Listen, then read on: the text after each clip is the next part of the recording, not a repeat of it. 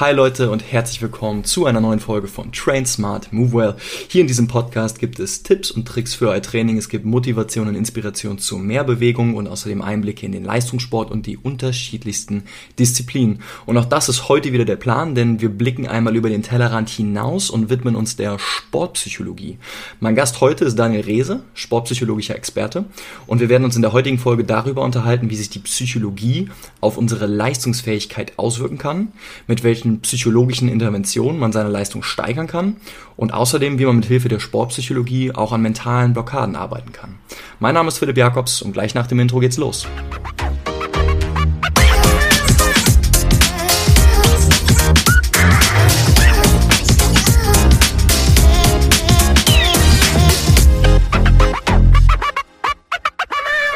So Leute, herzlich willkommen und super cool, dass ihr am Start seid. Ja, Daniel und ich kennen uns schon seit einiger Zeit. Wir haben uns über das Studium an der Deutschen Sporthochschule Köln gelernt. Ich weiß, gefühlt wie jeder zweite Gast bei mir im Podcast. Ähm, wir haben außerdem eine Zeit lang zusammen gewohnt und sogar auch schon gemeinsam mit Athleten zusammengearbeitet. Ja, ich würde fast sagen, Daniel, wir sind sowas wie Freunde, oder?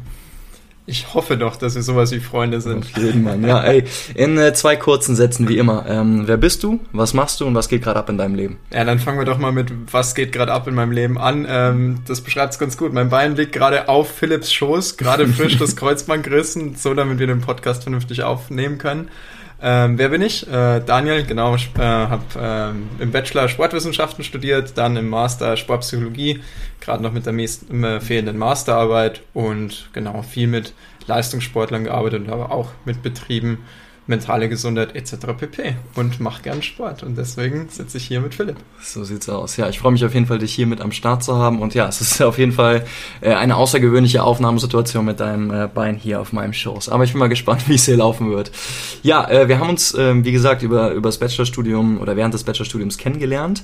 wir haben gemeinsam oder wir haben zusammen denselben Studiengang gehabt, Sport und Leistung. Danach hast du dann dich aber so ein bisschen weg von den reinen Trainingswissenschaften bewegt, hin Richtung Sportpsychologie. Und ähm, lass uns da doch mal einsteigen und so ein bisschen darüber sprechen oder wie, mich würde interessieren, wie es, wie es dazu kam.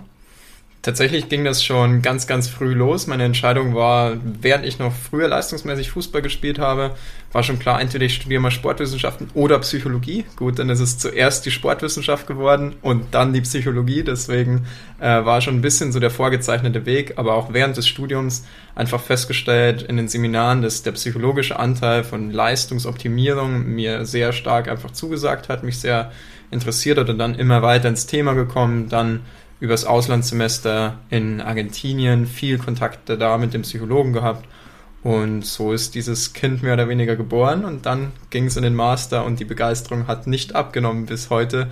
Und das war so der kleine Weg ähm, zur Psychologie oder Sportpsychologie in allen seinen Facetten, auf die wir bestimmt heute noch kommen. Das ist der Plan, ja. Und zusätzlich muss man einfach sagen, dass du ein Typ bist, der irgendwie mit jedem kann, der auf alle zugeht und ähm, ich glaube, da bist du auf jeden Fall im, im richtigen Feld unterwegs. Danke. Ja, sehr nice. Ähm, ich habe es eben schon mal angesprochen, wir kennen uns ja nicht nur privat, sondern haben auch schon beruflich miteinander zu tun gehabt und mit Athleten zusammengearbeitet und vielleicht können wir das als Anlass nehmen, um so ein Stück weiter in die Sportpsychologie jetzt einzugehen. Ähm, wir haben damals für das Team Diga Procross gearbeitet. Das ist ein Kölner Motocross Racing Team. Äh, die damaligen Fahrer Jeremy Südow und Simon Langenfelder haben wir da betreut. Ähm, die sind damals bei der MX äh, World Championship angetreten, MX2. Das ist ungefähr vergleichbar mit der U21 WM im Fußball. Also schon ein interessantes Feld, eine super Erfahrung für uns beide gewesen.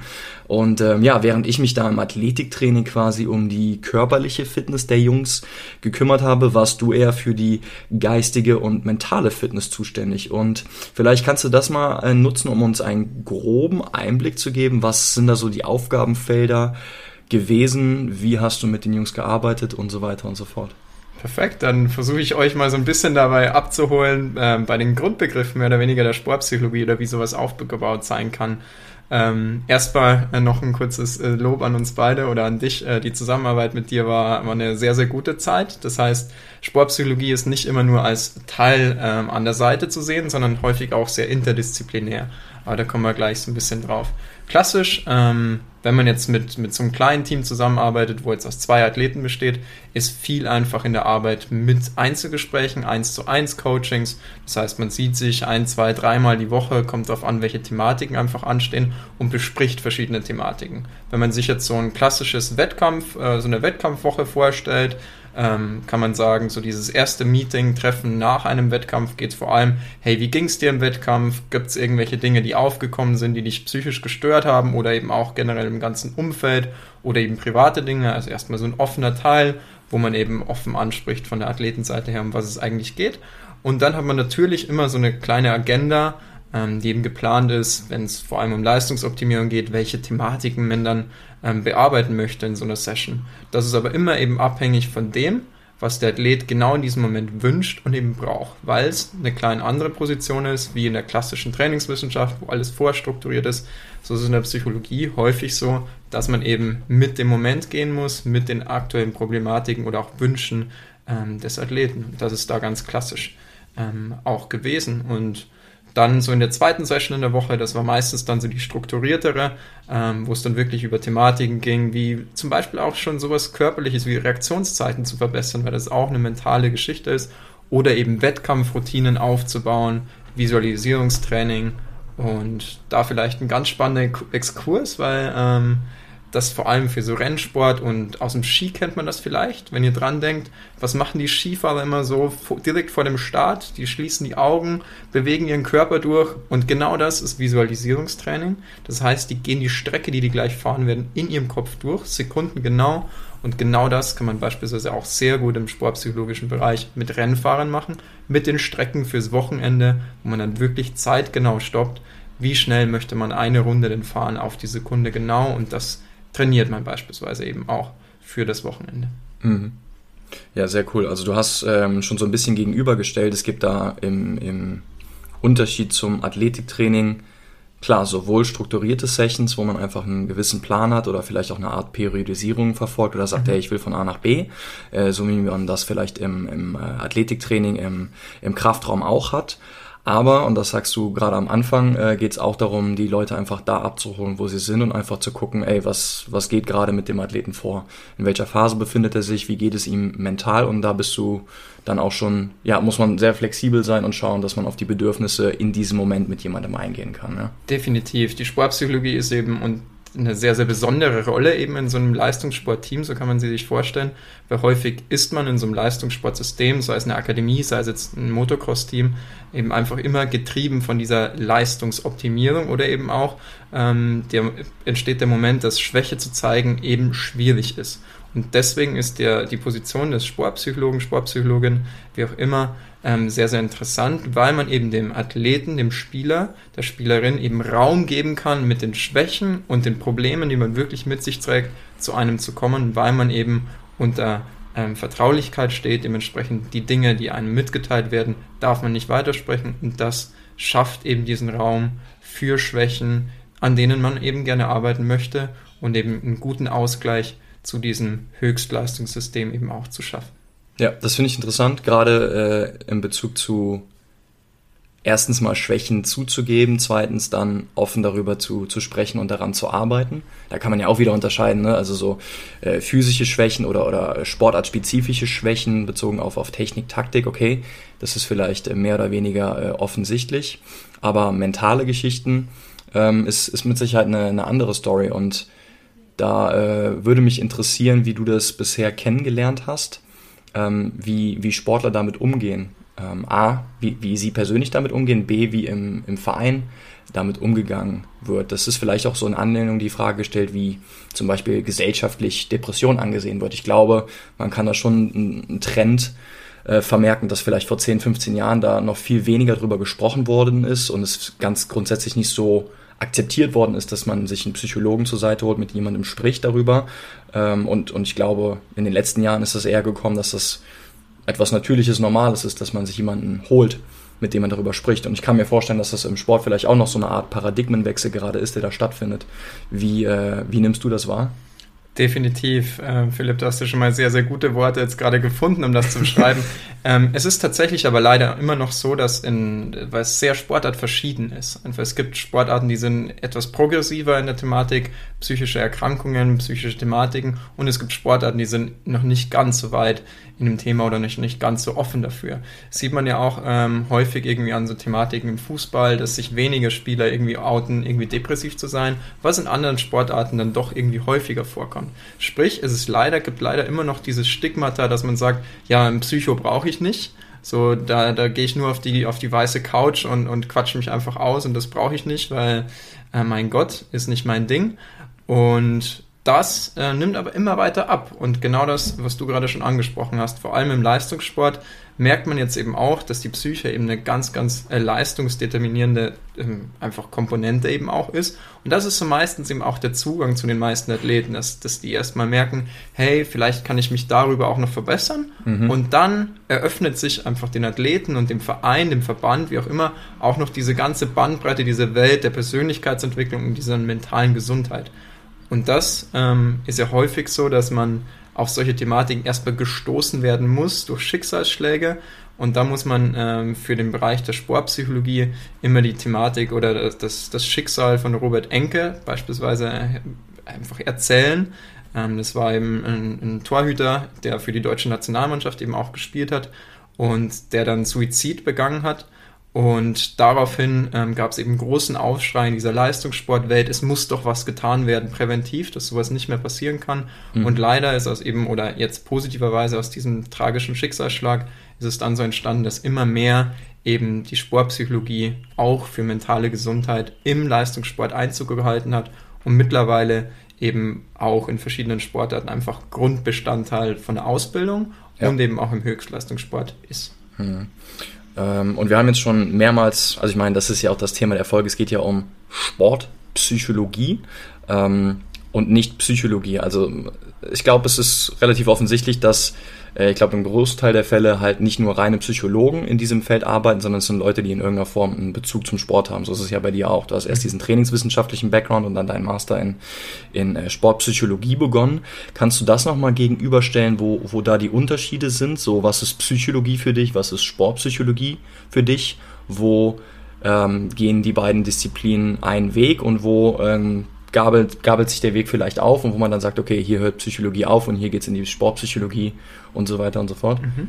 Man muss äh, ganz klar sagen, dass die Grenzen auch zum Teil eben verschwimmen, aber man muss ganz klare Grenzen setzen. Wenn man jetzt äh, die Beispiele Sportpsychologie und klinische Psychologie beispielsweise gegenüberstellen würde, gibt es eben der Sportpsychologe, wäre dann dafür da für die präventiven Geschichten, wie versuche ich zu verhindern, dass eben ein Team, ein Athlet quasi depressive Störungen oder sowas in der Richtung eben bekommt präventive Maßnahmen und diese leichten, wenn eben leichte Symptome auftreten, dann eben, wie kann ich dagegen intervenieren. Wenn man aber wirklich dann diese Grenze überschreitet, von eben in der Diagnostik festgestellte depressive Störung oder Depression, dann mhm. wäre das Themenfeld eines klassischen Sportpsychologen abgebrochen und dann müsste man weiterleiten direkt eben zu einem Spezialisten in klinischer Psychologie.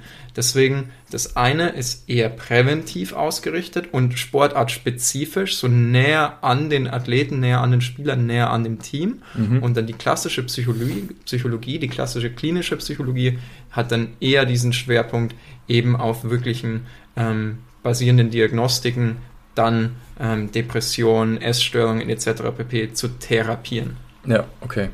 Ähm, das heißt, da ist dann schon nochmal ein klarer Unterschied zu, zu vermerken.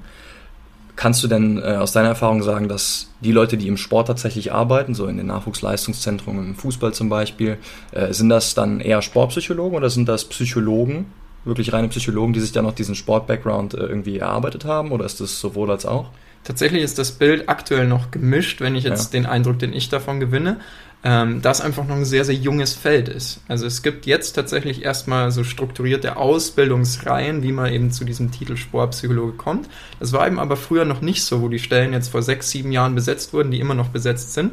Da waren es beispielsweise noch klassisch die Psychologen, die dann spezifische extra Ausbildungen in Sportwissenschaften oder Sportpsychologie gemacht haben. Mhm. Mittlerweile ist es aber häufig eben so, dass es eben eine Mischung ist aus Sportwissenschaft und Psychologie, die dann in Richtung Sportpsychologie geht. Also das Feld ist aktuell noch relativ bunt. Ähm, aber es muss auf jeden Fall eine, eine fundierte akademische Grundlage im psychologischen Bereich geben. Das ist so die Grundlage. Und der sportwissenschaftliche Bereich ist das, das bringt der eine mehr mit und der andere etwas weniger. Ja, okay, verstehe. Uh, bevor wir dann ein bisschen tiefer in die Thematik einsteigen und das nochmal so genau definieren, wir haben ja jetzt gerade schon so über die psychische Gesundheit gesprochen, was ja nur ein Themenfeld ist. Äh, Gibt es ja noch zwei weitere, wie du mir im Vorgespräch schon erzählt hast. Ähm, lass uns nochmal kurz auf, auf deinen Weg eingehen. Zusätzlich zum Master hast du ja auch noch eine, eine weitere Ausbildung gemacht. Willst du da mal kurz darüber erzählen, berichten, was, was da so passiert ist? Gerne, auf jeden Fall. Ähm, das ist das ASP-Curriculum. Für alle, die das nicht kennen, das sind wahrscheinlich alle. Ähm, das ist eine Zusatzausbildung, die über ein Jahr geht, die man einfach zusätzlich zum Master noch machen muss, um eben in diesem, im Leistungssport, im Hochleistungssport arbeiten zu können. Das ist einfach noch ein weiteres Qualitätsmerkmal und vor allem auch noch eine praktische ausgerichtete Ausbildung, um eben wirklich hands-on mit Athleten, mit Athletinnen arbeiten zu können.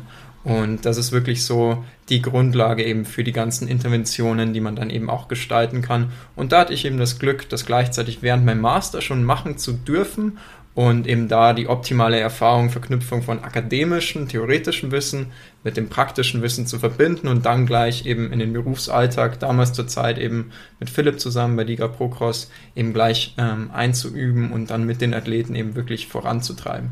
Richtig, genau. richtig. Und äh, zukünftig treibt es dich dann etwas weiter in den Süden. Äh, neues Kapitel steht an tatsächlich äh, News, News, News hier. Ähm, wissen noch nicht viele, aber es, es geht ans Olympiazentrum in Vorarlberg. Also wer es nicht kennt, ist ganz nah am Bodensee, extrem schöne Region. Ähm, ja, da gehen die neuen Schritte hin, vor allem äh, in der, im Bereich Persönlichkeitsentwicklung. Da kommen ja. wir auch gleich noch drauf von den ganzen Fachverbänden, die unter so einem Olympiastützpunkt äh, darunter stecken, Kletterer, Skifahrer, Segler etc. pp, ähm, quasi die Verbände dabei beraten, wie man eine Persönlichkeitsentwicklung auch in diesem Leistungssportsystem aufrechterhalten kann, aber eben auch verknüpfen mit mentaler Gesundheit und Leistungssteigerung, also den anderen beiden großen Themenfeldern der Sportpsychologie. Ja, ja, ja. Und hast du dann ähm, schon ein, also weißt du, was dich dann grundsätzlich darüber hinaus erwarten wird? Also welche, was, was wird dein Tagesablauf sein oder was für Aufgabenfelder hast du, die diesen Themen, die du gerade angesprochen hast, untergeordnet sind? Das ist tatsächlich eine sehr, sehr interessante Frage. Da die Stelle neu geschaffen wird, gibt es noch keinen ah, wirklichen okay. Ablaufplan, wie es denn tatsächlich sein wird. Wie gesagt, der Schwerpunkt liegt auf Persönlichkeitsentwicklung, aber auf allen Ebenen. Das kann man sich vorstellen. Ähm, es gibt so einen schönen Spruch auf, aus dem Norden, manchmal stinkt der Fisch auch vom, stinkt der Fisch auch vom Kopf äh, hinab. Das heißt, ähm, arbeiten mit den ähm, Heads-off in, in, in den verschiedenen Fachverbänden, das heißt mit den Funktionären, um da eben Systeme zu entwickeln, wie man Persönlichkeitsentwicklung oder Persönlichkeit fördern kann, aber eben auch in diesem 1 zu 1 mit Athleten, was sind denn die Thematiken, die mich gerade irgendwie betreffen, was sind meine Werte, was sind meine Ziele, wo, wofür möchte ich einstehen. Ähm, das heißt, es wird sehr, sehr facettenreich sein und eben aber auch, wir werden sehen, wie sich dann gestaltet, da ich ja noch nicht in dem Job bin. Es wird spannend. Ja, ich bin auf jeden Fall mega gespannt, was du erzählen wirst und freue mich auch darauf, dich äh, in den Bergen besuchen zu, äh, zu dürfen. Immer gerne. Ähm, ja, lass uns, bevor wir jetzt in die, in Thematik wieder einsteigen und äh, das Ganze nochmal so ein bisschen definieren, äh, kurz die persönlichen Fragen abarbeiten. Willst du starten? Äh, ja, Hau definitiv. Raus. Also die, die Frage, die ich dir mitgebracht habe, yes, ist, ähm, beschreibe mal deinen perfekten Ort, wo du gerne mal wohnen möchtest. Okay, okay, okay. Ja, äh, geht so ein bisschen in Richtung der, der Frage, die äh, Tobi mir damals, der Ultramarathonläufer, gestellt hat. Er hat aber nur gefragt, Berg oder See? Mhm. Oder Berg oder, oder Meer? Und da habe ich gesagt, im Optimalfall beides. Mhm. Also mit den Skiern runterfahren und dann gleich, äh, gleich zum Surfen gehen. Also mhm. wenn das irgendwie kombinierbar wäre, wäre das nice. Dann äh, sollte es auf jeden Fall unglaublich viele äh, Sportmöglichkeiten geben. Also die Infrastruktur muss einfach da sein, dass man sich in sämtlichen Möglichkeiten, Arten und Weisen bewegen kann und Sport treiben kann. Äh, natürlich muss die Sport-Community dann auch da sein. Und ja, ich glaube, es, es muss jetzt nicht die, die Riesenmetropole sein mit Millionen von Einwohnern, aber es sollte doch schon äh, so sein wie in Köln, dass man, äh, dass man easy mal rauskommt und unter Leute kommt und auch mal äh, nett unterwegs sein kann und ein Bierchen trinken kann. Also so, das ist so der, der grobe Mix, der mir da jetzt spontan so einfällt. Klingt sehr danach, dass wir in Zukunft mal Nachbarn sein werden. Ja, hört sich ja gut an. Ne? Ähm, wenn du, Daniel, wenn du ein Video von einer Situation aus deinem Leben haben könntest, welche Situation würdest du da wählen? Irgendeine Erinnerung, es kann auch nur so ein kurzer Moment sein. Kann also aber auch ein, ein, kompletter Tag sein. Einfach das, das was mir gerade in den Kopf schießt, ist äh, wahrscheinlich eher lustig als irgendwie ernsthaft gemeint. Ähm, ich habe mal eine schöne Abfahrt beim Skifahren gemacht, ja. jetzt mich dann am Ende hingelegt und der Helikopter musste mich abholen und ich kann mich nicht erinnern, wie das passiert ist. Ich würde mich tatsächlich gerne auf Video sehen, äh, was ich da für einen Müll gebaut habe, sodass ich am Ende im Heli gelandet bin. Okay, also zumindest die ersten 30 Sekunden von dem Video aber nochmal, wie du schön deine, deine Schwünge gemacht hast. Ja. Mit einer, mit einer, schönen Musik im Hintergrund und, und dann der Sturz, dass du auch weißt, was passiert ist, ja. Auf jeden Fall. Das ist eine Erinnerung, die mir fehlt und die hätte ich gern wieder zurück, weil es gibt viele Geschichten darüber, aber ich weiß nicht, was war es bis heute. Ja. Bist du, äh, bist du noch im Krankenhaus gelandet? Also ja. mit Sicherheit, wenn der Heli dich abgeholt hat. Ne? Genau, ich bin an so einer 30 Meter langen Schnur da ins Krankenhaus geflogen worden, wow, aber. Was ein Ausblick. Ja, schön wäre es. auch nicht mitbekommen. Da ne? bekommen, ne? wird man richtig schön zugedröhnt mit, weiß ich nicht mit was, aber man bekommt leider gar nichts mit. Okay. Ja gut, dann kann ich verstehen, dass du da auf jeden Fall ein Video von brauchst. Okay, ähm, Überleitung zurück zur Sportpsychologie. Ähm, lass uns das nochmal kurz bitte versuchen zu definieren. Ähm, wir haben schon gesagt, es gibt diese drei großen Bereiche. Das ist die, das Feld der Leistungsoptimierung, es gibt die Persönlichkeitsentwicklung und die, die psychische Gesundheit. Ähm, that's it? Das ist so dieser Oberbegriff. Ähm, man kann sich es eigentlich vorstellen wie drei Säulen, die aber nicht jetzt separat zueinander stehen, wie so ein Haus. Die verbinden das Haus dann auch zusammen und bilden dann so ein Dach. Und das Dach wäre dann Sportpsychologie. Ähm, und das ist eben immer sehr individuell. Wo ist denn gerade wirklich der Bedarf? Bei mhm. dem Team, bei dem Athleten oder auch bei dem speziellen Beruf, den man dann wirklich ausübt. Ist es denn oder wo ist auch die eigene, das eigene Verständnis von Sportpsychologie? Sehe ich mich mehr in diesem Bereich der mentalen Gesundheit? Sehe ich mich mehr in dem Bereich mit Jugendlichen in Persönlichkeitsentwicklung oder mehr bin ich der Klassische, der einfach nur Leistung optimieren möchte? Wichtig ist, dass man immer alle drei Strukturen, alle drei Säulen im Blick hat, um eben wirklich allumfassend zu arbeiten. Aber das ist das, was wirklich Sportpsychologie ausmacht und dann in den, unter, in den kleineren Facetten, auf die wir später auch noch kommen, ähm, dann wirklich die auch strukturiert und sich dann ähm, markiert und auszeichnet. Mhm. Ähm, was mich jetzt so Richtung körperliche Leistungsfähigkeit nochmal bringt, denn ne, mit meinem Background von, von Sportwissenschaften und mit meinen Fokusbereichen so Richtung Athletiktraining und so weiter und so fort, mhm. geht es natürlich grundsätzlich immer um, um Kondition. Also was ist Kraft, was ist Schnelligkeit, Ausdauer, Beweglichkeit, bestimmte taktisch-technische Komponenten kommen damit dazu.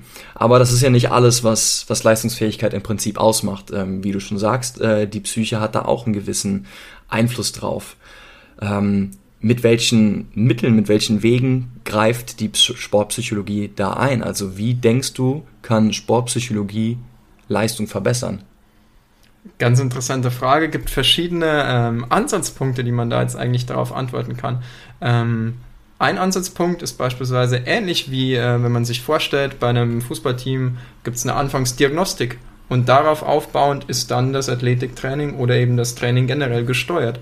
Ähnlich läuft das auch in der Sportpsychologie in verschiedenen Themenfeldern ab. Man klappert ab, wo sind die Bereiche, in denen man, in denen sich der Athlet, die Athletin gerne verbessern möchte eben durch Performance Profiling etc. pp. Und dann macht man eine spezifische Diagnostik. Das kann ablaufen über Fragebögen, das kann ablaufen über ähm, physische Messungen, das kann aber auch ablaufen über kognitive Messungen. Das kann ganz divers sein, einfach was gerade die Fragestellung ist. Und basierend darauf streckt man dann eben auch eigentlich einen Trainingsplan, wenn man dann im sportwissenschaftlichen Jargon bleiben möchte, Trainingsplan zusammen, um eben die Leistung zu steigern. Mhm. Und das kann ähm, jetzt so ein Mischgebiet, Sportwissenschaften, Sportpsychologie, vorhin schon mal angesprochen, beispielsweise auch Reaktionszeiten sein. Wie kann man daran kognitiv arbeiten, strukturiert aufgebaut und wie verknüpfe ich es dann in die Lebenswelt des Athleten für jetzt beispielsweise Starttraining im Motocross, wo wir zusammengearbeitet haben. Mhm. Deswegen, das wäre auch ein Schritt, um dahin zu gehen. Das zweite wäre tatsächlich, wie kann man das, wie kann man wirklich eigentlich seine optimale Leistung denn bekommen? Funktioniert das dann überhaupt, wenn man mental nicht gesund ist? Funktioniert das, wenn man sich nicht wohlfühlt? Ich glaube, da kann sich jeder schon eine leichte Antwort drauf geben. Es ist leichter, die optimale Leistung zu bringen, wenn man mental gesund ist, wenn man mit sich selber im Reinen ist. Das heißt, das ist das zweite, ähm, die zweite Struktur, die da groß mitspielt, nämlich eben zu sorgen dafür, dass der Athlet einen Ausgleich hat, dass, dass der Athlet psychisch gesund ist, um eben diese Leistung überhaupt abrufen zu können über lange Zeit hinweg. Ja, deswegen eben nicht nur Leistungsoptimierung, sondern auch Persönlichkeitsentwicklung, persönliche Gesundheit. Und das sind einfach Themenfelder, die man nicht so schwarz-weiß trennen kann, denke ich, sondern die miteinander irgendwie vermischt sind und sich gegenseitig beeinflussen. Ja. Genau, und dann letzten Endes eben auch zur optimalen Leistung führen. Man kann nicht das eine vergessen, um dann am Ende irgendwie das, das langfristige, nachhaltige Ziel zu erreichen. Es ist immer eine Arbeit an allen drei Bereichen, genauso wie es im Athletiktraining ja auch nicht nur darum geht, maximal viel Maximalkraft zu haben, sondern eben auch Flexibilität und äh, Kraftausdauer, was eben auch immer gefragt ist. Es gibt verschiedene Disziplinen und Bereiche, genauso in der Sportpsychologie. Mhm. Du hast eben äh, auch erzählt, dass es eine Art Leistungsdiagnostik in der Sportpsychologie geben kann. Ähm, du hast mit Reaktionszeit so eine, eine Kleinigkeit oder ein, ein Parameter angesprochen. Gibt es da andere, ich sag mal, klassische oder Standardparameter, die man in der Sportpsychologie und in, in solchen Tests erhebt, wie man jetzt beispielsweise im Athletiktraining einen Maximalkrafttest macht oder Sprintzeiten misst? Mhm. Das ist ein sehr, sehr spannendes und sehr, sehr aktuelles Gebiet in der Sportpsychologie ja. aktuell. Das steckt tatsächlich äh, noch sehr, sehr in den Kinderschuhen. Es gibt ähm, vor allem da, äh, kann man die Fußballvereine so ein bisschen rauspicken, weil die einfach finanziell andere Mittel haben, um so Diagnostikbatterien davor ablaufen zu können. Es gibt äh, sehr kreative Lösungen, die beispielsweise die TSG Hoffmann mittlerweile auch macht.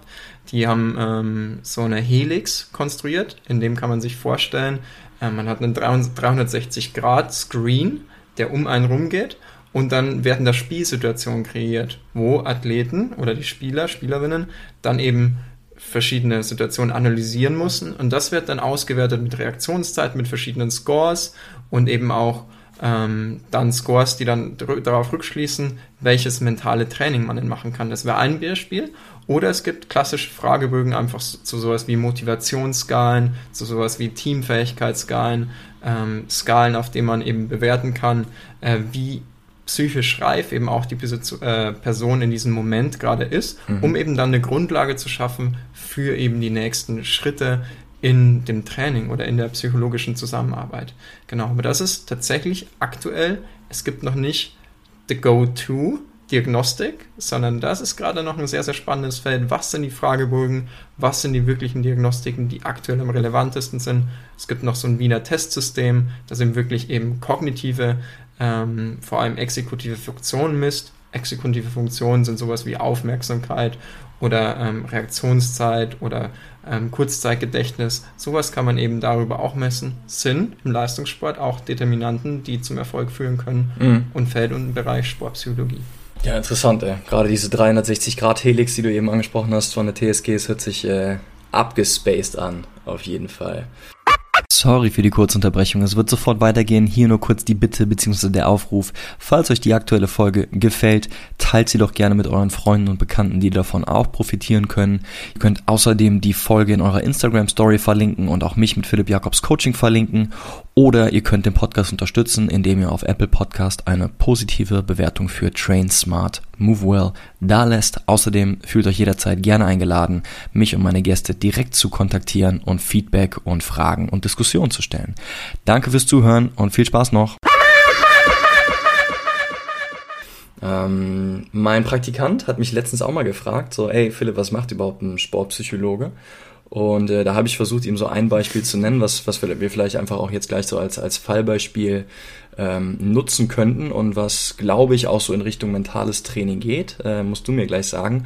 Äh, und zwar habe ich versucht, direkt ein Beispiel aus dem Basketball zu nehmen. Also die, die Basketballer, die uns jetzt gerade zuhören, werden bestimmt äh, Janis Antetokounmpo äh, kennen der ähm, hat so ein kleines Freiwurfproblem und zwar immer wenn der wenn der äh, sich an die Freiwurflinie stellt ähm, hat man quasi 10 Sekunden Zeit, um, um seinen Freiwurf abzuschließen.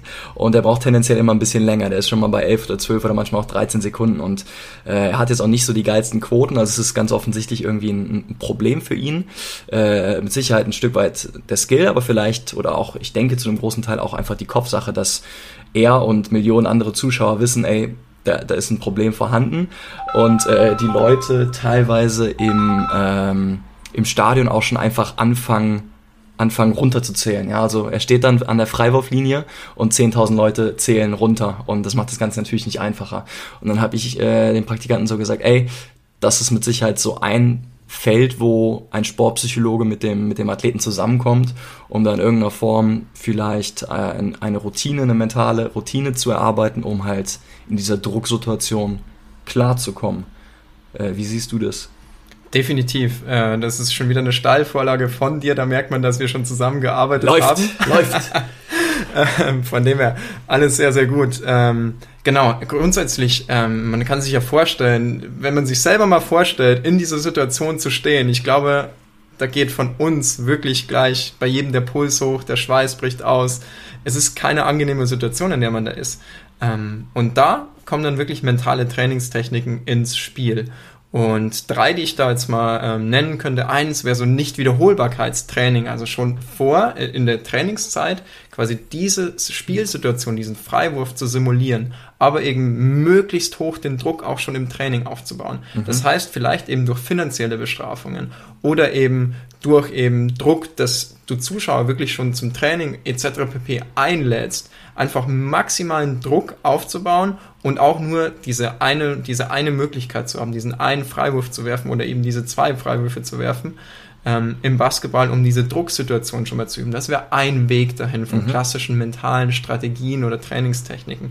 Ein anderer Weg ist genau das, was du schon mal angesprochen hast. Das wären wirkliche Routinen, weil so ein Freiwurf, das ist ja nichts, wo ich mal links stehe, mal rechts stehe. Ich bin immer genau in derselben Position. Der Korb ist immer genau weit weg und ich kann auch meine Bewegungen aber eben auch meine Gedanken davor routinieren. Und da würde man zusammen mit dem Athleten einfach festlegen, was sind Dinge, die bisher in erfolgreichen Situationen erstmal gut für dich funktioniert haben, was sind Dinge, die für dich nicht so gut funktioniert haben und wie strukturieren wir jetzt daraus eine erfolgreiche Routine, die dann wirklich so aussehen kann, dass man sich sein Selbstgespräch, also was sage ich mir selber im Kopf, den mache ich jetzt rein, den mache ich jetzt rein. Oh, oh, ich habe nur noch eine Sekunde, ich habe nur noch eine Sekunde.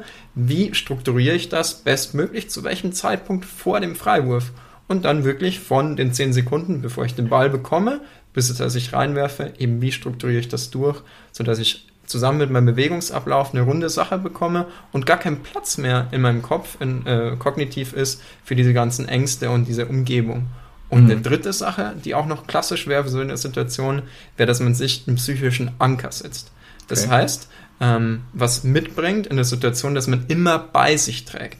Das heißt, so ein Spieler ist ja auch in verschiedenen Stadien, die Umgebung ist unterschiedlich, vielleicht sieht der Korb auch mal anders aus, ganz viele verschiedene Eindrücke, aber man bringt sich irgendwie so einen psychologischen Anker mit. Das kann sein, ähm, dass man sich an eine bestimmte Stelle des Körpers, an einer bestimmten Stelle des Körpers berührt und damit eben positive Emotionen verbindet, die eben dann in dieser Situation des Freiwurfs ähm, dann diese negativen Stresssituationen überlagern und du in der Lage bist, einfach deine Höchstleistungsfähigkeit zu sein. Das wären drei kleine Einblicke und man sieht schon, facettenreich. Es ist immer die Arbeit mit dem Athleten zusammen. Was ist denn die optimale Lösung in der genau spezifischen Situation?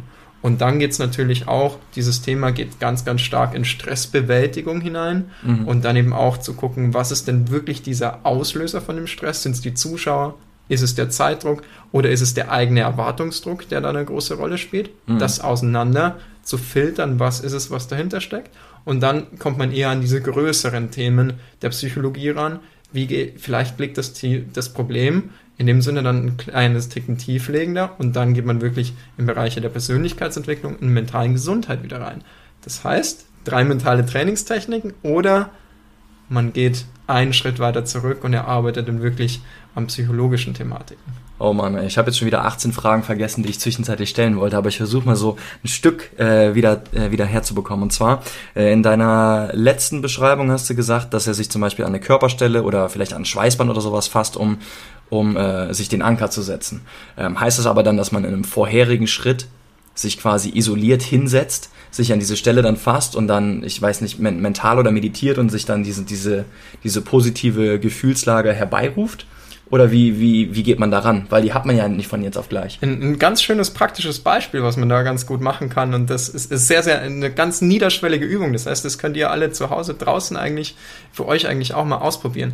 Ähm, man beginnt damit, sich Stärken aufzuschreiben von sich selber. Vielleicht in der Zusammenarbeit mit einem Sportpsychologen, aber auch einfach mit einem guten Freund, mit einem Vertrauten.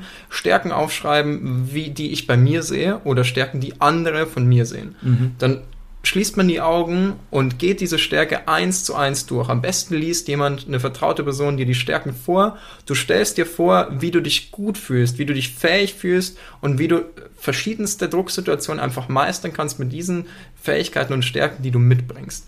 Du schließt die Augen, verinnerlichst das, wiederholst das immer mal wieder und genau in dieser Situation, wenn du dir vorstellst, dass ich diese, diese Fähigkeiten und Stärken in mir habe, berührst du eine bestimmte Stelle, eben wenn es jetzt ein Körperanker ist, an deinem Körper und verinnerlichst das immer wieder, wiederholst das immer wieder, sodass das wirklich verinnerlicht wird und sobald du auf diese Ste Stelle drückst, quasi dann dieses Gefühl dieser eigenen Fähigkeit und Stärke wieder hochkommt. Das heißt, ja, Arbeit davor, die dann aber in dieser spezifischen Situation Früchte trägt. Ja, verstehe. Und dann zur zweiten Strategie. Äh, wir haben über die Routinen gesprochen. Ähm, dass man im Prinzip gar keine Zeit mehr hat, negative Gefühle oder äußere Einflüsse auf sich einprassen zu lassen, ist das dann tendenziell so, dass man sich tatsächlich so wirklich jeden einzelnen Schritt aufschreibt, verinnerlicht und das muss alles genau getaktet sein von A nach B nach Z, dass dann diese 10 Sekunden des Freiwurfs, wenn wir jetzt einfach bei dem Beispiel bleiben, einfach komplett durchgetaktet sind? Mhm. Es gibt beide, es gibt beide Möglichkeiten. Okay. Ähm, vielleicht ist es ein ganz gutes Beispiel, ähm, Nadal jetzt. Ich, ich schon wollte ich eben noch angesprochen haben. Nadal vom vom äh, vom äh, vor seinem Surf, oder? Genau, das, das ist Beispiel, das ist ein Beispiel von äh, Ritualen oder eben Routinen. Vor, es gibt viele Leute, die eben darüber sprechen, das ist vielleicht ein Ticken zu viel. Aber genau das ist ein gutes Beispiel. Der packt sich wirklich jede einzelne Sekunde voll mit irgendeiner Aktion, die er macht, vor seinem Aufschlag um eben genau diese Routine zu haben, um eben seine Kognition, aber eben auch seine physischen Bewegungen gefüllt zu haben. Aber man sieht auch ganz andere Tennisspieler, wie jetzt ein Roger Federer, mhm. der sieht viel gelassener auf bei seinem Aufschlag. Das heißt, der hat es nicht unbedingt notwendig, jede einzelne Sekunde getaktet zu haben, aber eine Grundstruktur. Das heißt, es kann möglicherweise sein, er hat ein, er bekommt zwei Bälle, bekommt den dritten Ball, wirft ihn wieder zurück, dann hat er vielleicht nochmal eine Routine, wo stellt er seine Füße hin und eine Routine, wo gehen seine Gedanken hin oder was er sich in einem Selbstgespräch sagt. Das heißt, es geht von der Extreme, der wirklich jede Sekunde durchgetaktet haben muss, und einem Athleten, der einfach seine Anker quasi oder seine Struktur haben muss in der Situation und damit dann aber gut, ganz gut klarkommt alles wieder sehr, sehr individuell. Die Psyche von uns Menschen ist leider nicht einfach nur stringent oder zum Glück nicht nur ich stringent. Sagen, eigentlich ist es so eine gute Sache. Zum oder? Glück nicht nur stringent und, und sehr, sehr spannend. Deswegen leider kann ich dir kein äh, Rezept gerade geben. Was nee, das ist das vollkommen cool. Ist. Aber äh, hast einfach gezeigt, es gibt unterschiedliche Möglichkeiten. Der eine macht es oder braucht es vielleicht einfach komplett strukturiert, dass er das einfach ah, ja, nacheinander abrattern kann. Und die andere Person, die kommt damit klar, einfach noch ein paar Freiräume zu haben. Genau. Äh, ist doch spannend. Darf ich noch einen kurzen Einwurf oh, machen, weil vielleicht, damit ihr auch für zu Hause eben was mitbekommt. Dinge, äh, scheut das nicht auszuprobieren. Also ihr merkt ja selber, welcher Typ ihr seid. Seid ihr generell ein sehr, sehr strukturierter Typ oder eher ein freiheitsliebender Mensch? Ähm, probiert das in, in, spezifischen Sportsituationen für euch einfach mal aus. Es ist gar nicht so schwer, sich so ein Selbstgespräch zu arbeiten. Man kann immer überlegen, merken, was sage ich mir gerade in so Situationen, was möchte ich mir sagen. Baut euch das auf, schreibt mal eine Situation einfach runter von äh, Beginn bis zum Ende, was ihr macht und schreibt euch eine Situation auf, wie ihr das gerne machen würdet und probiert immer mal wieder Schritt für Schritt auf, das eine Ding zu ändern und auszutauschen und dann routiniert aufzubauen. Das heißt, aufschreiben, gucken, was möchte ich ändern und dann tatsächlich einfach ausprobieren und dann merkt ihr schnell, möchte ich wirklich so eine eng getakte Routine haben oder möchte ich eine, die eher so ein bisschen freier ist. Mhm. Das sind eben kleine Tipps für euch, ähm, wo man gerne mal zu Hause für verschiedene Situationen auch ausprobieren kann. Ja, mega. Ähm, du hast äh, Selbstgespräche schon so ein bisschen äh, aufgegriffen äh, heißt im, im Fachjargon oder in der Literatur ja auch Self-Talk, positive wie negative. Mhm. Ähm, kannst du da mal erstmal kurz erklären, was das genau ist? Und dann äh, habe ich eine Folgefrage dazu. Perfekt, dann stehe ich schon mal unter Druck mit der, mit der Folgefrage. Ähm, genau, du hast schon Positive und Negative angesprochen. Ähm, positive Self-Talk wäre natürlich die gute Form, deswegen man spricht sich selber gut zu. Das kann auch sein, ich schreie mir zu, ich bin der Geiste, ich bin der Beste kann funktionieren. Es kann aber auch einfach sein, dass man das innerlich führt. Das heißt einfach dieses, ich mache diesen Korb jetzt rein. Ich bin gut. Egal was quasi dann erarbeitet wurde, was dir eben positive Energie eben auch gibt, eben und dann bessere Leistungsfähigkeit auch. Oder eben dieser Negative Self-Talk, der eben ganz häufig in irgendwelchen Drucksituationen aufkommt.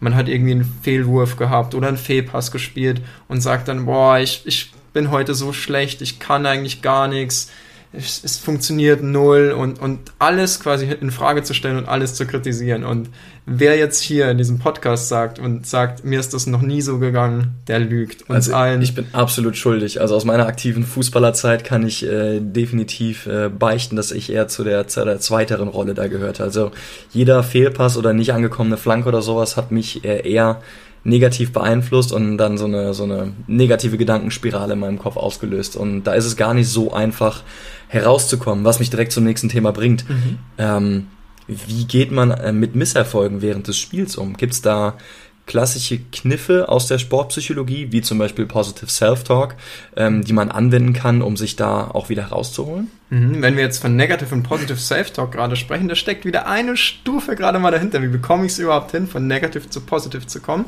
Und das nennt man Restrukturierung. Okay. Kognitive Restrukturierung. Das heißt, man setzt sich hin, man muss sich, aber als erstes kommt, sorry, das, den Einschub nochmal, dieses Bewusstsein überhaupt zu haben. Ich habe ich Negative Self-Talk, der mich beeinflusst. Dann schreibt man den auf. Man merkt, ah, ich habe den und den Gedanken im Kopf oder das und das spreche ich aus, das beeinflusst mich negativ und das restrukturiere ich, rephrase ich wieder in einen positiven Spruch etc. pp. Das wäre so eine Technik beispielsweise für Misserfolg. Wenn ich Misserfolg habe, klassischerweise da sage, boah, ich bin der Schlechteste überhaupt und ich kann überhaupt nichts mehr, ich restrukturiere das und sage mir danach, es war jetzt nur eine Situation und ich kann das aber auch sehr gut. Oder ich gehe danach hin, was im Fußball ganz gerne gesagt wird, eben aus dem, aus dem Leistungsfußball, wo ich auch komme, wenn du mal einen Fehlpass spielst, der irgendwie schwierig ist, such dir danach erstmal drei Pässe, die sicher ankommen. Und das ist tatsächlich mhm. auch psychologisch begründet. So, du holst dir diese psychische Sicherheit für die, deine eigene Fähigkeit auch wieder zurück. Das heißt, wenn mal was nicht geklappt hat, such dir Dinge, die immer und immer wieder klappen, immer und wieder, immer wieder funktionieren, sowohl körperlich als auch mental. Und somit holt man sich auch gut mal die Sicherheit zurück. Für so kleine Situationen in einem Match. Wenn es aber darum geht, dass man jetzt das größte Spiel der Saison verloren hat und wie bekomme ich jetzt aus so einer wirklichen Krisensituation wieder raus, dann ist es vielleicht nicht mehr ganz so einfach, nur mit einem Selbstgesprächsveränderung da rauszukommen, sondern da geht es dann wirklich darum, was ist eigentlich meine persönliche Zielsetzung, wo möchte ich hin und was sind die Schritte, die jetzt daraus folgen und welche Lehren kann ich jetzt aus der Situation ziehen. Und da kommt man dann ganz schnell in tiefer liegende ähm, Gebiete, wie was sind meine Werte und Ziele, Motive, Strukturen, die einen da festigen. Ja, die und, man dann am besten auch im längeren Gespräch mit einem Experten dann wahrscheinlich führen sollte. Definitiv. Ähm, aber um jetzt einfach auch den Zuhörern nochmal irgendwie was mitzugeben, so zum Thema Umgehen mit Misserfolgen, du hast gesagt, der erste Schritt ist erstmal das zu realisieren, dass man das überhaupt tut und dann sich in irgendeiner Form eine Brücke zu bauen, um das wieder umzuwandeln. Aber ich meine, es geht ja manchmal auch super schnell und du hast gar nicht die Zeit, wirklich die diesen ganzen Satz zu denken, weil du einfach direkt weiter musst. Ja. Du kannst ja nicht denken, nee, das war jetzt okay, äh, mach schon weiter, äh, es wird schon wieder besser, du kannst das. Da sind schon wieder drei weitere Spielzüge gespielt und du bist noch länger raus. Also ich kenne aus dem Basketball gibt's so diesen, diesen klassischen Spruch, Next Play und dann, dann dreht man direkt rum und, und macht weiter oder so. Ähm, wie, wie würdest du das sehen? Also wie kann man möglichst schnell, vielleicht auch nur mit einem Wort, was man für sich mental verknüpft, da wieder den, den Switch hinbekommen von Negative to Positive. Mhm. Oder gerne auch mit anderen Strategien. Wir müssen ja nicht über, über nur über Self-Talk reden. Genau, ich, ich würde da ähm, temporär einfach an zwei verschiedenen Stellen ansetzen. Aha. Zum einen, äh, wenn man irgendwie ein Problem hat, dann ist es ja nicht so, oder, oder negatives, negatives Selbstgespräch oder mit Misserfolgen umzugehen. Das ist nicht eine Sache, die nur in dieser Situation vorkommt. Das ist eine Sache, die man präventiv auch vorbereiten kann. Mhm. Und das ist dann eine Sache, an der man arbeiten kann, an den Motiven von einem Athleten, einer Athletin, ähm, die eben hinter der Sportart stecken, von den Zielen und von dem eigenen Erwartungsdruck, den man auch an sich selber stellt. Das ist wieder so diese Grundlage. Wenn man an diesen Grundsystemen arbeitet, kommt man weniger wahrscheinlich in die Situation, dass man einen Misserfolg hat und daran sich dann wirklich, sagen wir mal, zerbricht oder dann noch mehr unter Druck setzt. Das wäre temporär diese präventiv vorgelagerte Geschichte, die man sich erarbeiten kann. Mhm. Wenn ich aber dann trotzdem in dieser Situation bin und diese bleiben wir mal äh, vulgär, in dieser Scheißsituation bin, irgendwie einen wichtigen Fehlpass gerade ähm, gemacht zu haben, dann wäre eine klassische Situation quasi auch wieder so einen Anker zu setzen, weil das geht extrem schnell. Wenn das eingeübt ist, du packst dir an eine Stelle des Körpers und es lädt automatisch wieder diese positiven Gedanken über dich hoch. Oder eben auch, wie du gerade gesagt hast, Self-Talk kann extrem schnell sein. Das kann auch, auch einfach nur ein Go sein. Oder eben auch wieder eine Routine oder Ritual. Das heißt, wenn ich einen Fehlpass gespielt habe, dann gucke ich vielleicht nochmal zu meinem Trainer, dann gucke ich vielleicht zu diesem und diesem Mitspieler. Egal was man ein, einstudieren und routiniert eben durchführen kann, eben um so eine Situation auch abzuschließen, um die nicht weiter wegzutragen. Genau, also Next Play ist gar keine so eine schlechte Idee. Nämlich dann wirklich abzuhacken und es geht direkt weiter und das vielleicht noch mit einer kleinen Routine zu verbinden, mhm. sind gute Wege, um von dieser negativen Situation einfach wegzukommen und eine neue Situation wieder aufzuarbeiten und kognitiv auch die Ressourcen wieder dafür zu haben. Ja, ja, klar. Also einfach die, diese negative Aktion abzuhaken, negativ Gedankenspirale abzubrechen und was Neues anzufangen, neues Kapitel genau. zu geben. Ähm, du hast jetzt gerade auch schon ein bisschen äh, Thema Leistungsdruck angesprochen, als du über die präventiven Methoden gesprochen hast. Ähm, es gibt ja, das wurde auch von den Zuhörern gefragt, es gibt so den Leistungsdruck, den du dir selber als Athlet, als Athletin auferlegst. Und es gibt natürlich auch gerade im Leistungssport der Leistungsdruck, der von außen auf dich einprasst. Von deinen Coaches, von deinen Fans, von Sponsoren, ähm, von sämtlichen Leuten, Managern, was auch immer. Ähm, unterscheidet ihr zwischen diesen beiden Arten von Leistungsdruck in der Sportpsychologie? Und wenn ja, äh, wie, wie geht ihr die unterschiedlich an? Definitiv, es ist ein großer Unterschied, ob ein Stressor eben jetzt von außen oder eben von innen kommt. Das ist ein ganz anderer Ansatz, mit dem man dann arbeitet. Ähm, wenn man jetzt grundsätzlich so Stressoren eben hat, die von außen kommen, dann stellt man sich als allererstes mal die Frage, eh, wo kommen die her? Und sind die von mir selbst erstmal kontrollierbar? Das heißt, habe ich die in der Hand oder habe ich die gar nicht in der Hand? Und wenn die eben nicht kontrollierbar sind, dann geht man eher da, trotzdem darauf ein, was man sich selber eben erarbeiten kann. Wie kann ich damit umgehen in meiner Selbst, Selbstbetrachtung in der Situation, ähm, wenn ich merke, ich werde unter Druck gesetzt von außen, von meinem Coach. Der setzt mich jetzt extrem unter Druck ähm, durch irgendwelche verbalen Einwürfe etc. pp. Du wirst extrem gestresst, kannst du nicht kontrollieren. Was du aber wieder kontrollieren kannst danach, ist deine Reaktion darauf. Mhm. Nämlich, wenn du darauf eigentlich hochfährst und eben dann äh, noch nervöser wirst, noch ängstlicher wirst, kannst du eben üben, wie gehe ich mit diesem negativen Einwurf um, um eben danach ähm, besser dazustehen. Das heißt, control the controllables mehr oder weniger ja, ja, auf ja. den verschiedenen Seiten. Und jetzt sprechen wir schon 45 Minuten. Wiederhole deine Frage nochmal spezifisch, dann kann ich dir nochmal eine bessere Antwort geben. Äh, ja, es, es, ging um, um die unter, den Unterschied zwischen dem persönlichen Leistungsdruck, also den man sich selber auferlegt hat, und der von außen kommt. Ähm, von außen haben wir jetzt gerade schon, schon besprochen, es gibt die kontrollierten Sachen und die unkontrollierten. Äh, vielleicht jetzt auch nochmal bei dem Basketballbeispiel zu bleiben. Die schreienden Fans, die buhenden Fans, da kannst du nichts gegen machen. Genau. Ähm, aber vielleicht, das kam mir jetzt nochmal gerade äh, zur Frage auf, als du gesagt hast, der Coach, kannst du vielleicht während des Spiels nicht machen, aber natürlich abhängig vom Coach, was das für eine Person ist, ob man mit dem reden kann oder nicht. Ähm, das kann man ja doch vielleicht in irgendeiner Form zumindest regulieren, dass man das Gespräch sucht. Würdest du sowas auch versuchen zu vermitteln?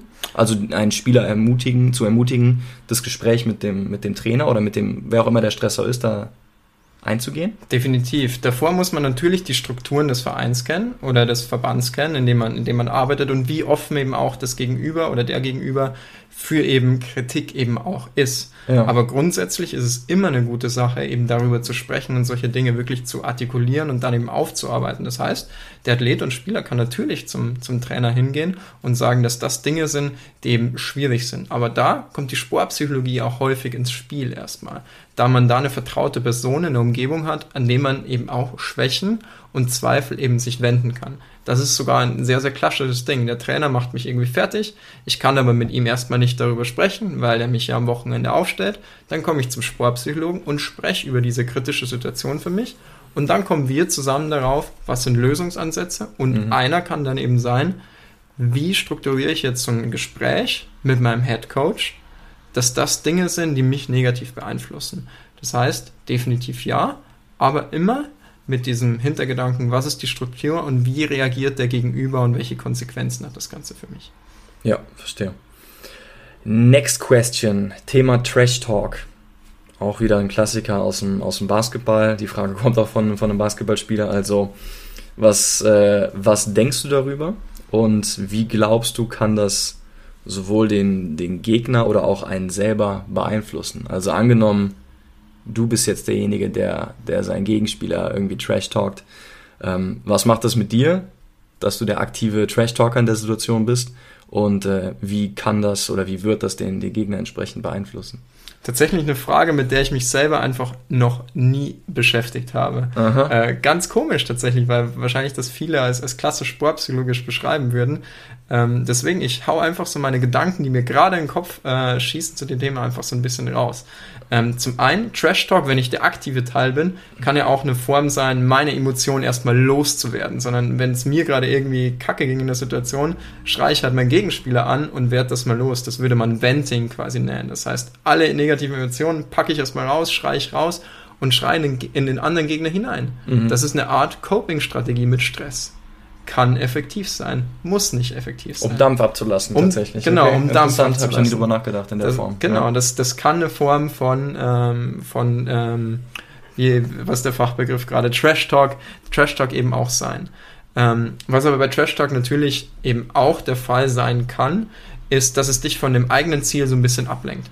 Das heißt, wenn, das, wenn der Trash Talk quasi dann im Zentrum steht, wenn du ihn selber aktiv machst, dann stelle ich mir vor, dass es ein Problem ist. Weil eigentlich sollte wirklich die sportliche Leistungsfähigkeit im Zentrum stehen und nicht dieser Trash-Talk.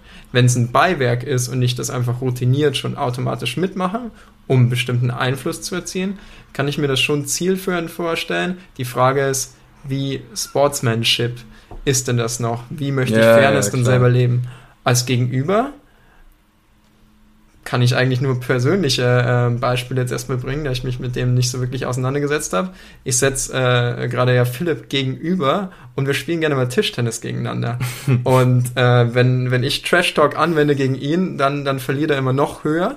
Äh, ich sag er noch höher. Wow, wow. dann, äh, fühlt er sich quasi noch mehr unter Druck gesetzt. Ähm, aber wenn er das gegen mich tut, äh, ist es eigentlich eine andere Situation. Ich freue mich dann immer so ein bisschen und, und lasse mich davon pushen. Das heißt, ähm, auch kein Allgemeinrezept, ist sehr, sehr abhängig von Situation und Persönlichkeit. Und äh, erlebe einige Traumata von den letzten Spielen. Danke dafür, dass du es zurückgebracht hast. Ja, es war auch eine Steilvorlage, sorry. So, ähm, wie lernt man auf die Zeichen des eigenen Körpers zu hören? War auch noch eine Zuhörerfrage. Ich weiß gar nicht, ob er damit jetzt speziell meint, Zeichen von, von einer psychischen oder eher von einer physischen Komponente. Äh, vielleicht willst du auf beides eingehen. Wahrscheinlich meint er eher so, was im Kopf abgeht, aber ja, hau einfach mal raus. Was sind, was sind deine Gedanken dazu? Meine Gedanken dazu sind erstmal, dass der allererste Schritt, wie vorhin schon mal kurz angesprochen ist, Bewusstsein dafür schaffen. Erstmal realisieren, dass Re da was passiert. Genau, ne? realisieren, dass da was passiert. Die Frage ist, wie schaffe ich überhaupt Bewusstsein, dass da gerade irgendwas in meinem Kopf passiert oder was passiert da überhaupt? Das ist schon und, eine Form von Achtsamkeit im Prinzip, ne? Und es ist wieder die Steilvorlage, die mir hier Philipp gibt. Ich hätte jetzt Mindfulness benutzt, er benutzt Achtsamkeit. Bedeutet beides, beides das Gleiche, geht beides in eine meditative Richtung. Das heißt, Übungen wirklich zu gucken, was passiert gerade mit mir in dem Moment sind sehr, sehr häufig Mindfulness basiert. Das heißt, ich setze mich hin, werde ruhig, mache vielleicht eine Atemtechnik, mache vielleicht eine Meditation, aber setze mich mit dem Hier und Jetzt erstmal auseinander. Und das ist eine Aufgabe für sich. Wir leben nämlich häufig in der Vergangenheit oder in der Zukunft.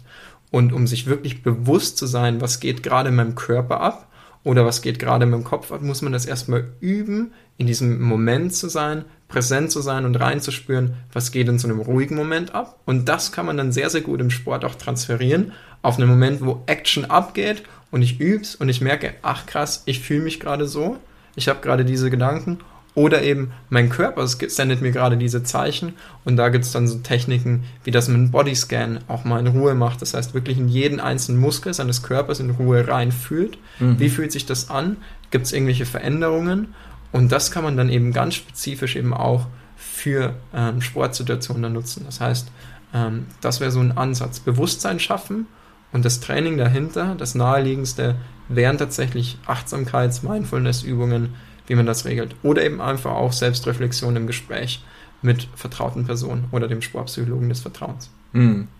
Ja, finde ich interessant. Gerade so das Thema Bewusstseinstraining oder sich einfach seiner Prozesse körperlich wie, wie, äh, wie geistig bewusst machen, ist, ist ein super interessantes Feld und ich kann da nur so aus, aus meiner eigenen Erfahrung sprechen, als ich eine Phase hatte, wo ich mal über so ein Jahr oder anderthalb wirklich regelmäßig jeden Tag meditiert habe, war nicht lange, nur, nur so 10, 15 Minuten, aber es macht was mit einem. Ne? Man wird einfach äh, achtsamer auf eine gewisse Art und Weise und ähm, ja, man, man hat ein anderes Verständnis über sich und seine Gedankengänge, kann seine Gedankengänge anders einordnen, zuordnen und teilweise auch regulieren. Also ähm, ich ärgere mich eigentlich, dass ich, dass ich das nicht weitergeführt habe oder da nicht wieder zurückgehe. Das sollte ich auf jeden Fall tun. Ähm, und auch diese Bodyscan-Geschichte, auch nochmal eine super interessante Kiste, wenn man einfach sich mal wirklich die Zeit nimmt und sich mal nur versucht, fünf Minuten lang auf seinen dicken Zeh zu konzentrieren. Einfach nur zu spüren, was da abgeht und dann auf den nächsten C zu gehen und dann gehst du auf einmal irgendwann auf deine Fußsohle und deine Ferse. Es ist, es ist crazy, wenn man da wirklich diese Connection dann, dann bekommt und äh, ich bin mir sicher, dass das auf jeden Fall ein, ein sehr cooles, gutes, wertvolles Fundament ist, um äh, erstmal ein gewisses Bewusstsein und eine Achtsamkeit zu schaffen, die sich dann hoffentlich auch in einem weiteren Schritt dann auch auf, auf den Sport übertragen lässt. Genau. Um dann die Zuhörerfrage zu beantworten, besser zu lernen, wie man auf die Zeichen des eigenen Körpers hören kann, oder? Genau, das ist optimal und das, die subjektiven Eindrücke, die du gerade gesagt hast, das sind die positiven, die man auch wirklich spüren kann. Aber es gibt auch wissenschaftlich objektive Kriterien, die eben darauf führen, dass man eben eine, eine Reduktion von oder eine Erhöhung von Stresstoleranz hat, eine Erhöhung von Wohlbefinden etc. pp, die man eben über Fragebogen und Interviews eben messen kann, die auch, auch Folge von so Mindfulness-Achtsamkeitsübungen sein und trotzdem nebenbei oder eben auch vor allem hauptsächlich das Bewusstsein für ihn selber üben. Deswegen sehr, sehr coole Übungen, mhm. sehr, sehr niederschwellig. Probiert es für euch aus. Es gibt ganz viele Apps da draußen. Ähm, gibt kein richtig, kein falsch. Ausprobieren, was Spaß macht. Und ihr werdet den Unterschied bei euch selber schnell merken. Auf jeden Fall, check it out. Ja, letzte Zuhörerfrage. Wie lange arbeitet man im Durchschnitt mit einem Kunden, einem Athleten, einer Athletin zusammen? Äh, ich kann mir die Antwort schon ein bisschen vorstellen. Es kommt drauf an, aber hau mal raus. Ja, sorry, da, wirklich, ich kann, ich kann keine Antwort geben. Es kann sein, äh, dass man eine Anfrage bekommt, ja, für eine Session. Ich möchte dieses Problem gelöst haben und du machst das hier und jetzt. Ja, ja. Und man wird einfach nur für diese eine Situation bezahlt. Das ist natürlich das Worst-Case-Szenario für einen Sportpsychologen, weil man weiß, es steckt viel mehr dahinter, aber kann passieren. Genauso kann es aber auch sein, dass man strukturell über Jahre hinweg mit einem Team zusammenarbeitet, mit einem Verein zusammenarbeitet und wirklich Strukturen aufbaut oder eben auch mit Athleten. Nämlich man kann sich das häufig auch so vorstellen, dass es muss ja erstmal dieses Vertrauensverhältnis aufgebaut werden zwischen, zwischen zwei Personen, um eben psychische Thematiken jemand anderen eben einfach auch an, anzuvertrauen. Und dann sind das häufig Beziehungen beziehungsweise Arbeitsbeziehungen, die dann eben lange anhalten. Einfach wenn einmal dieses Vertrauen aufgebaut ist, dann sind, kann das auch über Jahre hinweg gehen. Kann aber auch mal einfach kurze Workshops sein, wo man vielen Leuten viel Input eben gibt, um eben kleinere Situationen lösbar zu machen. Das heißt, es geht von einer Stunde zu einem Workshop von sechs Stunden oder einem Paket von zehn Einheiten oder dann der Bestfall wirklich eine nachhaltige Langzeitbetreuung von Einzelpersonen, Teams oder Verbänden. Makes sense, man. Und ich sehe da auf jeden Fall Parallelen so zum Personal Training und auch Athletiktraining. Also klar, du kannst in einer Stunde einen gewissen Impact haben, ein bisschen Input geben, aber es ist im Endeffekt einfach ein, ein Prozess, der kontinuierliche Arbeit verlangt und da kann man in einer Probestunde, egal ob das jetzt Sportpsychologie ist oder Athletik oder Personal Training, halt nur äh, bis zu einem gewissen Grad äh, seinen Einfluss haben. Ne? Genau so ist es definitiv. Wir, jeder möchte ja in unserem Berufsfeld eben auch nachhaltig arbeiten und das ist wirklich nur mit kontinuierlich strukturierter Arbeit, ähm, sowohl körperlich eben als auch mental eben möglich. That's it. Ja, cool, Mann. Ähm, wir haben alle Zuhörerfragen abgearbeitet und ich glaube, wir haben zumindest einen groben Überblick unseren Zuhörer und Zuhörerinnen äh, schaffen können, was überhaupt Sportpsychologie ausmacht. Ähm, danke erstmal dir, Daniel, dass du hier warst und mir äh, Rede und Antwort gestellt hast. Weglaufen konntest du ja eh nicht. Ich halte dich ja hier schön fest. ähm, zum Abschluss, wenn es von dir noch irgendwelche Sachen gibt, die du gerne erzählen möchtest, wenn du sagst, ey, mir ist noch irgendwas zu kurz gekommen, hau das gerne raus und dann außerdem auch noch, wo man dich finden kann, sofern du denn gefunden werden möchtest. Okay, perfekt. Ähm, grundsätzlich möchte ich einfach noch so die abschließenden Worte sagen, um das Stigma von der Sportpsychologie zu nehmen. Es ist einfach eine unglaublich gute Sache, sich mit jemandem austauschen zu können auf einer vertrauten Basis, egal um was es geht, um welche Themenbereiche auch immer, und dann eben zusammenzuarbeiten, auf ein gemeinsames Ziel hinzuarbeiten, in dem psychischen Bereich. Das sind Dinge, ähm, die sind nicht irgendwie, ähm, ja, irgendwie behaftet, sodass man dann sagt, ja, das, da habe ich dann irgendwie ein psychisches Problem oder so. Nee, springt darüber. Es ist eine unglaublich gute Sache. Es ist immer mehr akzeptiert. Das Stigma gibt es eigentlich fast gar nicht mehr. Das heißt, wenn ihr irgendwo mentale oder psychische Probleme habt, meldet euch ähm, bei vertrauten Personen, meldet euch wirklich bei Psychologen aber auch. Und wenn es um Sportpsychologie geht, da ist das ähm, noch niederschwelliger. Dann gibt es da bestimmt jemanden in eurem Umfeld, der einen kennt, der wieder einen kennt, wo man dann gerne eben zusammenarbeiten kann. Das heißt, ähm, ein super interessantes Feld ähm, und es macht Spaß für die Athleten, Athletinnen da wirklich zu arbeiten und man kann gute Sachen bewirken. Top, Mann. Leute, reach out. Genau. Und wo ihr mich finden könnt, ähm, meistens dann in den Bergen in, in Vorarlberg, wenn ich wieder, wenn ich wieder Skifahren kann nach meinem Kreuzbandriss. Und sonst mein Name Daniel Rese, da findet man das ein oder andere vielleicht. Google it, okay, ja cool, Mann. Ähm, auch an euch, liebe Zuhörerinnen und Zuhörer, vielen Dank, dass ihr heute wieder am Start wart und ähm, uns ein Stück von eurer wertvollen Zeit geschenkt habt.